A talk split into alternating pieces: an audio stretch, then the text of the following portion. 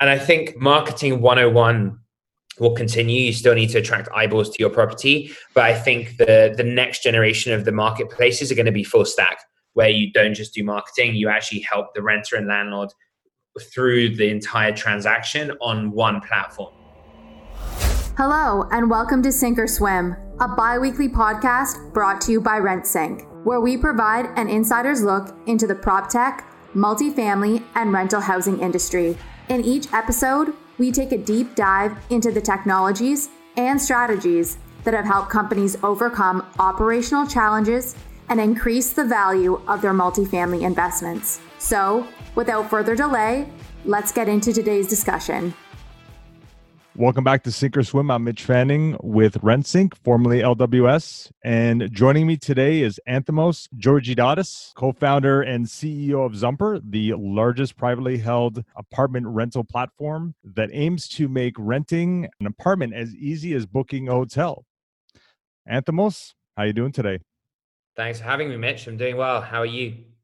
I'm doing fantastic. So today I feel like we're going to cover a lot of ground in in a, in really such a short period of time.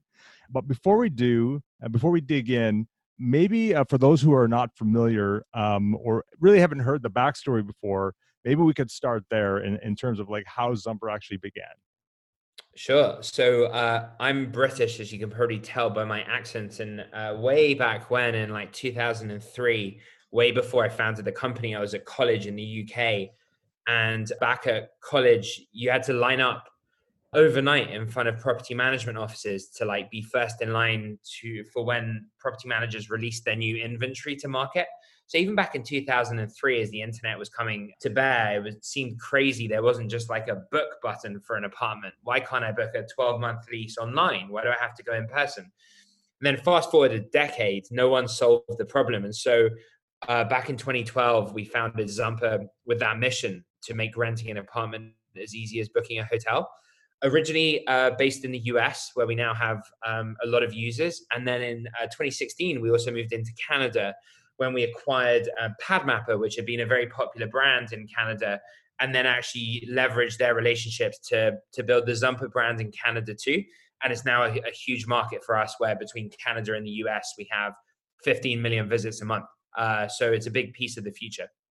Yeah, it's really extraordinary in terms of just your your traction in Canada. Now, I know just from my research, some of the people that uh, have interviewed you have kind of joked around as far as your your, your background with uh, with the management consulting and uh, BCG. Can you can you tell me kind of a, a can you is there a time when you can actually uh, when a past failure at BCG or even at the Harvard Business School kind of set you up for success at Zumper? Oh, I mean, like many entrepreneurs, I'm sure, including RentSync, we've failed. Like I fail every week at stuff. Like I, I get stuff wrong every week, and I think it's a good sign you're pushing hard enough. I think at BCG, the thing I learned, yeah, I was I was only at BCG for three years in London and New York, and I think the thing I learned was like so many of my projects probably ultimately failed because big companies just lose their their kind of urgency. And so it wasn't BCG that was non-urgent. It was often our clients where you do all this work, stay up to four in the morning, write these brilliant decks. And for anyone who knows in consulting, you often do all this analysis, give it to the CEO of the big company. They know it's the right answer, but yeah. they're organizationally not set up to actually deliver it. And so all your work ends up on a shelf and never sees the light of day. And so so often our projects didn't have impact because the CEO never implemented them. They just liked the idea, showed it to the board, but never did them. And I think I always carried that with me to Zumper, where I just we have 200 people, we're growing super fast, but I'm, I want to retain that urgency in our company, where like we we know we have to work fast, smart, harder than the big public competitors in the space like Zillow, because we're smaller than them and we have to be more nimble uh, to catch them. Well, I definitely see the results of that with some of the virtual touring capabilities or even virtual uh, leasing uh, solutions that you guys are putting out there like like InstaRent. You guys are definitely responding to the market and being nimble in that respect. You you mentioned PadMapper, and it's interesting. Of all the U.S. rental marketplaces or or listing sites in Canada, Zumper definitely seems to be the most active. And obviously, besides the fact that you did acquire them back in February of 2016, you know, what did you see in in the Canadian marketplace that perhaps others didn't? I think we saw an amazing opportunity. Um, we um, we saw very similar consumer behavior to the US, so we knew that our platform would work in Canada and that the same filters were popular, the same method of searching. And I think um, you know the US has, has fierce competition for set for decades now between you know CoStar and Zillow and RentPath, and um, no one was looking at Canada, but the Canadian market is is enormous, and you have uh, you know five or six major cities that are bigger than most American cities we operate in, and no one was taking advantage of it. And I, we, we're familiar that you have you know Kijiji there that's been there for a long time, and when we acquired PadMapper uh, the main rationale was at the time they were the same size as Zumper in the US, so we wanted yeah. to double. Since then, Zumper has grown much faster, but there's a, a, side benefit of acquiring PadMapper was understanding the Canadian market, and so uh, PadMapper spent years understanding how to build for Canada, and uh, crucially had built up great inventory. And I think, as any two-sided marketplace knows, it's really hard to solve chicken and egg do you get the listings first or do you get the eyeballs first? Yep. And PadMapper kind of solved that, where I think many people who are listening to this will have known PadMapper for years in, in Canada. They're very popular in Toronto, very popular in Vancouver. And um, we kind of cheated our way into Canada with the inventory. And now what's crazy is, um, yeah, like on SEO and on like branded searches, like we're really big in Canada and we're really excited that um, we kind of got there pretty quickly, um, both through PadMapper, but now actually by piping the listings onto Zumper, I think Zumper actually has more traffic than PadMapper in Canada now, which is wild given how big uh, was there three years ago. Yeah, Anthemos, you, you bring up a really good point. Is one of the things we've noticed is anyone in our space that uh, is kind of U.S. based and wants to make a, kind of a presence in Canada doesn't really take the time to learn uh, learn our market. Now, I would I would honestly say that you know anytime you want you you go to market, uh, you have to understand kind of the the landscape, but it definitely is different than in in the U.S. for sure. Um, now, obviously, we couldn't kind of conclude this this this chat without really talking about COVID nineteen and its its impact that it's had on the rental market. Um, so, switching gears um, specifically, what I'm talking about is you know pandemic pricing, uh, the rents dropping in major major centers like San Francisco, like New York, like Boston, uh, while at the same time rising uh, in secondary markets like you know Les- Lexington, Kentucky, uh, really that Brooklyn effect that we're that we're referring to. Um, so I'd like to kind of start by getting your general thoughts and maybe even starting with San Fran, you're you're kind of in your your own backyard, and maybe moving into some conversation around some of the factors. Yeah, sure. At a high level, the point you um, make is completely accurate. Um, there's been this kind of what you what we call a Brooklyn effect, which we've seen for years, and people leaving Manhattan for Brooklyn for a better quality of life, lower cost of living, and also more space. And so, when you think about COVID, as you would expect, there's been somewhat a flight from cities to like secondary what what people would have called secondary markets before where it's cheaper but also you have more space you maybe have an extra bedroom that you can now turn into an office. So um I, naturally i think given shelter in place but also given a recession where an unprecedented amount of people in canada and america lost their job there's been a flight to more affordable places to live in San Francisco, that has absolutely happened. Um, but then there's been this compounded effect that of all of North America, I think the Bay Area has had the biggest work from home um, kind of uh, experiment and the biggest talk about like permanent remote work where you know facebook a few months ago told 40,000 employees they may never have to come back to work google this week told people that they're not going to be back till at least like june 2021 and so Whereas rents in general are down in big cities, in like Mountain View near Facebook and Google, they've been down 16% year on year for like a one bedroom apartment. And so you've seen this like compounded effect in tech hubs, which have typically pioneered the experiment of remote work and, you know, doing everything over Zoom and Slack. So, um, there's no signs that that's going to end. There's definitely an equilibrium point where, you know, rents in New York and San Francisco are not going to halve. There is a point at which they get low enough that people will move in. So this like sensationalist argument that these cities are going to empty is not true. However, they're going to be reset, and COVID is going to be the occasion for that.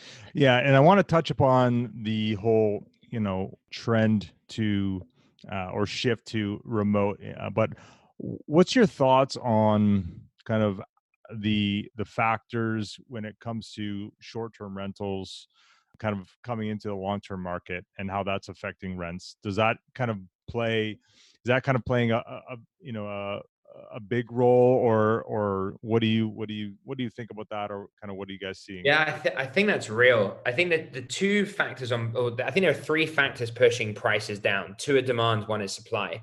On demand it's unemployment and a recession and then it's work from home and shelter in place where people don't need to live in cities anymore so there's reduced demand. So demand is being reduced for those two reasons. There's one supply factor that's forcing prices down which is more supply and there is a huge movement of short-term month you know weekend to weekend or month to month rentals that have come back into the long-term housing stock meaning like 12 months leases yeah. plus. Uh, on Zumper as a testament to this we've had 20% more listings in the last three months than last year, which is extraordinary given we already have most wow. of the listings in the US and Canada already. And so there's been a huge movement from short term leases into long term 12 month leases since the vacation you know travel market's been depressed and also as landlords need more stable income to cover their mortgage so extra supply has been the third factor that's driven prices down in, in major metros yeah, we're we're seeing that in Canada as well, and uh, I read actually uh, a recent article that talks about some of the hotels are starting to move into the the long term market as well. Um, yep. So it's it's interesting. You know, one of the things in Canada, it's the actual shift or the significance of like the drops aren't as high, but we're definitely seeing that uh, as well in Canada. I mean, how how long how long do you think this is going to last? I mean, just as far as the the the trend, as far as the pandemic pricing and and the Brooklyn effect. Yeah, I think it, it will plateau. Well, I think first of all, I think we're in COVID for a while. I, uh, you know, I, I'm sitting in San Francisco in the middle of California, and like we we have no green shoots that we're close to this being over. I know that is not true everywhere, and I think Canada is is ahead of us. So I think COVID in America might be a real thing even beyond the vaccine till next summer. So I think we're in this for the medium term at least. I think the plateau of prices will happen before then. I don't think prices will continue to fall as long as COVID because I think you'll hit an equilibrium where people then will still move in. But um, right now the deceleration is continuing, and so we're in the midst of it. So uh, we're not about to call rent plateauing or kind of coming back. Um, actually, the pressure's still downward and we're about to announce some data next week actually where New York rents are down kind of sizably year on year and are also not showing signs of abating. So um, we're in the midst of it. It won't last forever, but um, we're in this for a while. Like what you hear so far? Make sure you never miss a show by clicking the subscribe button now. This podcast is made possible by listeners like you. Thank you for your support. Now back to the show. Yeah, and I I would say, you know, that whole migration due to remote work is interesting, and, and and a lot of companies are starting to relook at, you know, where they fall in that spectrum. You know, when it comes to remote remote work, I almost think it's a bit of a hybrid. In other words, people always have this conversation that it's binary. In other words, 100% remote work versus uh, no, you have to be in a physical space where in a perfect world sometimes it can be both but we actually did a, a recent survey with our survey uh, with our uh, employees and when asked you know what are the factors that they look at when choosing to to stay with an employer or or to to select one um, flexible work hours and autonomy and you know job you know job duties or job uh, were more important than the actual physical workspace and they were actually pretty indifferent about that that aspect so you know as as co-founder and ceo of zumper how are you thinking about the future of remote work in general and and specifically at Zumper? Well, Mitch, that's a that's a great data point, and so on that that influences me. I think we um, it's impossible to imagine we're going to go back to working the same way, which is five days in the office, everyone in all day, uh, commuting in, commuting out. Um, I think we're so. I mean, Zumper to be specific is much more productive since we've gone to shelter in place. Now, some of that is unsustainable. That like sure. I think work and life for all of us, and I know for myself, has become the same thing. But there are just like shorter meetings, more succinct decisions, like more kind of code written that I I think most companies want to continue with. So I I see something really similar, Mitch, which is some kind of hybrid where you keep your offices, but you don't. You maybe kind of each team comes into the office to collaborate one or two times a week, um, and you leave it up to the department heads. But then you allow people to actually get stuff done from home. Um, so I think the experiment that we've been running as a society is showing many people that the old way of working that we inherited isn't potentially the most efficient but none of us had the confidence to take the leap of faith until we had to. So um, i think it will look different but i don't think it's this like uh, seismic shift where everyone's remote forevermore and never hangs out in person. I think actually the best companies will keep a culture that does meet up because i think that's how you build your bonds. But i don't know if that requires you to be in the office five days a week anymore. Yeah, and and I also think you know it also comes down to the individual. Uh, I know a lot of people who, uh, even on my team, who want to be just for um, you know mental health reasons. They like to be you know in an environment that's almost like the Starbucks environment, if you will. They like to have that noise around them. Um, whereas some people like just they um, like to have that focus time and they like to have the opportunity to come in to to collaborate and have meetings. Um, so again we're going to switch gears a little bit. Um, you know one thing i've noticed um, not having a background in multifamily the prop tech space in general has really exploded over the last five to six years and obviously that could be uh, partially due to investment it could be partially to do uh, with adoption of technology and just uh, user behavior or customer behavior. You know, what the question I have here is, you know, I find that operators are embracing technology even prior to COVID nineteen. They were they were bringing it on. You know, what are your thoughts? Why do you think that is? Why do you think you know now is the time for real estate in general to kind of adopt new technologies and new ways of doing business? Yeah, I think like there's pretty two answers to that, and I'm curious what you see at RentSync. I think one of them is just it's overdue. Like when I started Zumper like seven, eight years ago, I remember people saying that like financial services and real estate were the two final industries that were gonna uh, open themselves up to technology. And actually, seven years on, I think financial services did massively, and you see companies like Stripe, and you see yeah. companies like um, all, all these kind of like integrations like Plaids into your bank account and like fintech's gone really far in the last decade but actually real estate still hasn't really gone that far. And it, it's it's very conservative very traditional typically owned by people who didn't grow up with technology. And so part of the answer is it's just it's time and like real estate you could argue is probably the last major industry to really fall to technology. And then the other half is like the entrepreneurs and i think the companies that so often like people sat in Silicon Valley mainly and like came up with these genius ideas in rooms and then never talked to customers. Like the customers didn't care. They're like, that's cute that you guys think that's important, but that's not how we work. And I think technology companies now, they've been product first, have like actually listened to their customers and like built with customers instead of just at them and I, so I think you're getting a lot of adoption now, like out of the gates, uh, because people have actually listened for the first time. So I think if you can combine those two things, it, it's time, and I think real estate tech or prop tech is, as you're saying, has never received this much venture financing, and it's it's a lucrative business when you hit product market fit. Yeah, you know, from my perspective, there was just so much inefficiency and what I'm seeing, I, I almost feel like it's it's partially, you know, you're getting those entrepreneurs seeing it like you did back in 2012 with Zumper.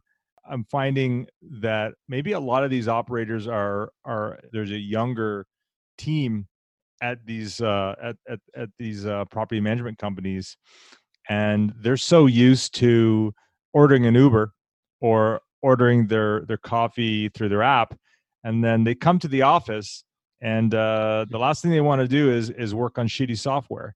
Um, so there's that part. I also feel that you know really the the tech stack that really operates some of these organizations have matured so much and you need those integrations to just run your business these days so i think just the maturity around it so one of the things i noticed though is you guys definitely seem to have a pulse on the rental market and uh, renter behavior specifically uh, and like i said i mentioned the the launch of the virtual touring leasing capabilities that you've you've uh, you've put out recently because of COVID. InstaRent is is one of them. You know, moving forward, we kind of we've kind of already touched upon this, but moving forward, you know, what do you think uh, rental marketing is going to look like post COVID? Yeah, I think it's going to move towards the transaction. So I don't think we're overnight going to get a bunch of renters post COVID who are just going to take apartments without going to visit them. Like you're going to spend a third of your income on your lease, and that's a huge decision. Yeah. And it, uh, you're, you're going to go see it. If you live in Toronto, you're going to go see another apartment in Toronto. You're not going to be that lazy. You don't go see it. However, I think COVID will make people much more comfortable doing online tours before you go visit, committing to tours and booking them in, committing to deposits through the app, like you're used to using Venmo, you're now uh, commit to deposits through real estate apps and technologies that allow you to like then hand it off to the the management company or the landlords when you move in. And I think um, marketing 101 will continue. You still need to attract eyeballs to your property, but I think the the next generation of the marketplaces are going to be full stack, where you don't just do marketing, you actually help the renter and landlord through the entire transaction on one platform. I think you've seen that in every other industry. Uh, and obviously, on the very short term rental market, Airbnb were obviously very successful at taking Craigslist, just email back and forth and building it into a full on transaction that happened online. I think that's where our market's going to go. And it's a much bigger market. So it's a huge opportunity. It'll just take some time. Yeah, you definitely, renters uh, you know, when I think you think about the amount of money they put up per year on rent, they're definitely going to want that frictionless um, experience that is almost like the Netflix experience. They're they're they're going to want a lot of service for the amount of money they're putting out, and I I, I see that too. So with that being said, then what's what's maybe some some advice that you can you can provide for these multifamily uh, operators or marketers or property management companies going forward? Yeah, I um I think today's renter, you know, Zumper's typical user in Canada and the US is like a 28 year old woman who's like professional. She's moving every year. Um, I think things that allow her to live her life with one touch point, not like multiple touch points, are helpful. So whether you can like keep her in your property management software or you can work with a platform like RentSync or Zumper to like help her move in and like do all these things in one place. She doesn't want six different logins. Like she just part of her move-in experience, which is so emotional, is she just wants to feel safe and that she's in one kind of like flow. Um, we're seeing this the like management companies in the US who do that are seeing significantly higher close rates on leases. So um, I think that's where software companies can really help landlords and managers succeed with in becoming more transactional. Um, she just doesn't want to use four search platforms, two property management systems, a different company to pay her rent. It, it's too much in today's world. She just wants like as much of a one and done software system as possible, which helps management companies attract and then retain their tenants. Couldn't agree more. So again, we're going to switch gears for the last time before we close out this conversation uh, and it's it's the really the quick fire round where I say a statement and you'll have about thirty to sixty seconds to respond. Anthemos, are you ready? Let's go. All right. So the first question: What do you believe that others might disbelieve? Uh, yeah, well, that's a good question. I think I believe there's nothing to do with real estate. I believe that hard work can take you further than intelligence. So uh, I've always been taught the opposite, and that like smarts matters more than anything. And like I've been risk averse in my career and gone to like Oxford and Harvard to prove that I'm intelligent, apparently. But actually, uh, hardworking, resilient people who didn't go to fancy schools but are often quite smart anyway, and because I don't think going to fancy school means anything, um, they can they can outperform really clever people who sit in a room and procrastinate. So I think today's society sometimes shames hard work and says, "Oh, you shouldn't have to work hard at anything," and I think that's nonsense. I think all the best entrepreneurs work super hard uh, to achieve their mission. So I think uh, I believe that hard work is more important than smarts. Yeah, sometimes I think balance doesn't necessarily um, exist, at least uh, from a micro level, maybe on a macro level, but definitely not a micro level. If you find something you love, like balance is is not a thing because you love your job. Absolutely. So, next question: What have you changed your mind about lately? Working from home. I I grew up in my twenties working, as you know, at BCG and other companies where I was in the office like 18 hours a day. Uh, and that was all I thought was I thought you had to be in the office with your team to be successful and build a culture. That's nonsense. You, there are definitely in-person elements like we discussed that are important, but uh, my team have a better balance now. They don't commute, they don't harm the environment every morning by getting on an Uber or on the train, and we're more productive working remotely than we were in person. So I've completely shifted my mindset about the future of work. Yeah, we're we're starting to kind of see that in our own teams as well. All right, so uh, before we close up, what's next for Zumper, and uh, where can people find you on the interweb? Oh, great. Well, um, I'm on Twitter, tweeting annoying stuff about rental pricing and uh, stuff. Just at Anthemos, A N T H E M O S on Twitter.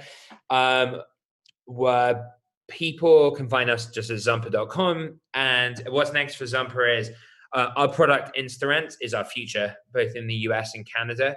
Um, we have two lines of our business. One is lead generation, which is super important, uh, which is like how landlords can access our renters.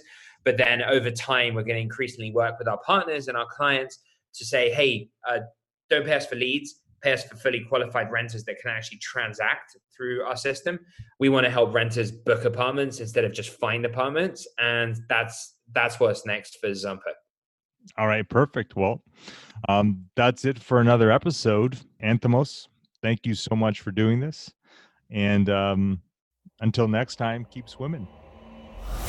You've reached the end of another episode of Sink or Swim. Make sure to visit us at rentsync.com slash podcast to access show notes, key takeaways, and where you can sign up to our newsletter to receive free bonus content. If you found value in this show, Please also remember to rate, review, and subscribe. That's this week's episode of Sink or Swim. Don't forget to join us next time for another jam packed episode. Thanks for listening